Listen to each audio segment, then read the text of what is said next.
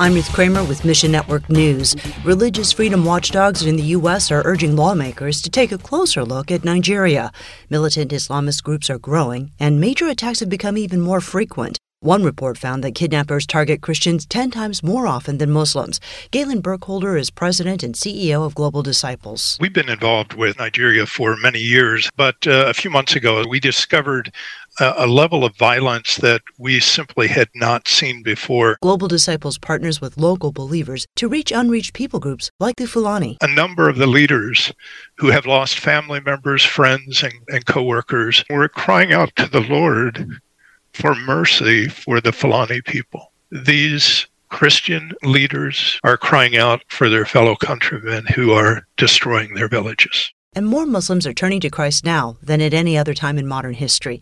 The Program for Theological Education by Extension, or PTEE, helps these believers become leaders. A leader we'll call Jacob says In Syria, for instance, they don't have any Bible colleges. Revealing your faith in Muslim dominant areas can make you a target, especially when you come from a Muslim background.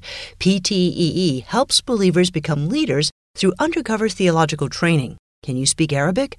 Maybe this is God's next step for you. We need to pray that may God uh, send us some people whom are uh, qualified to develop uh, new courses. I am the only one and I am getting old now. I cannot do it only myself because it, it takes time to prepare a course like this. Mission Network News, a service of One Way Ministries.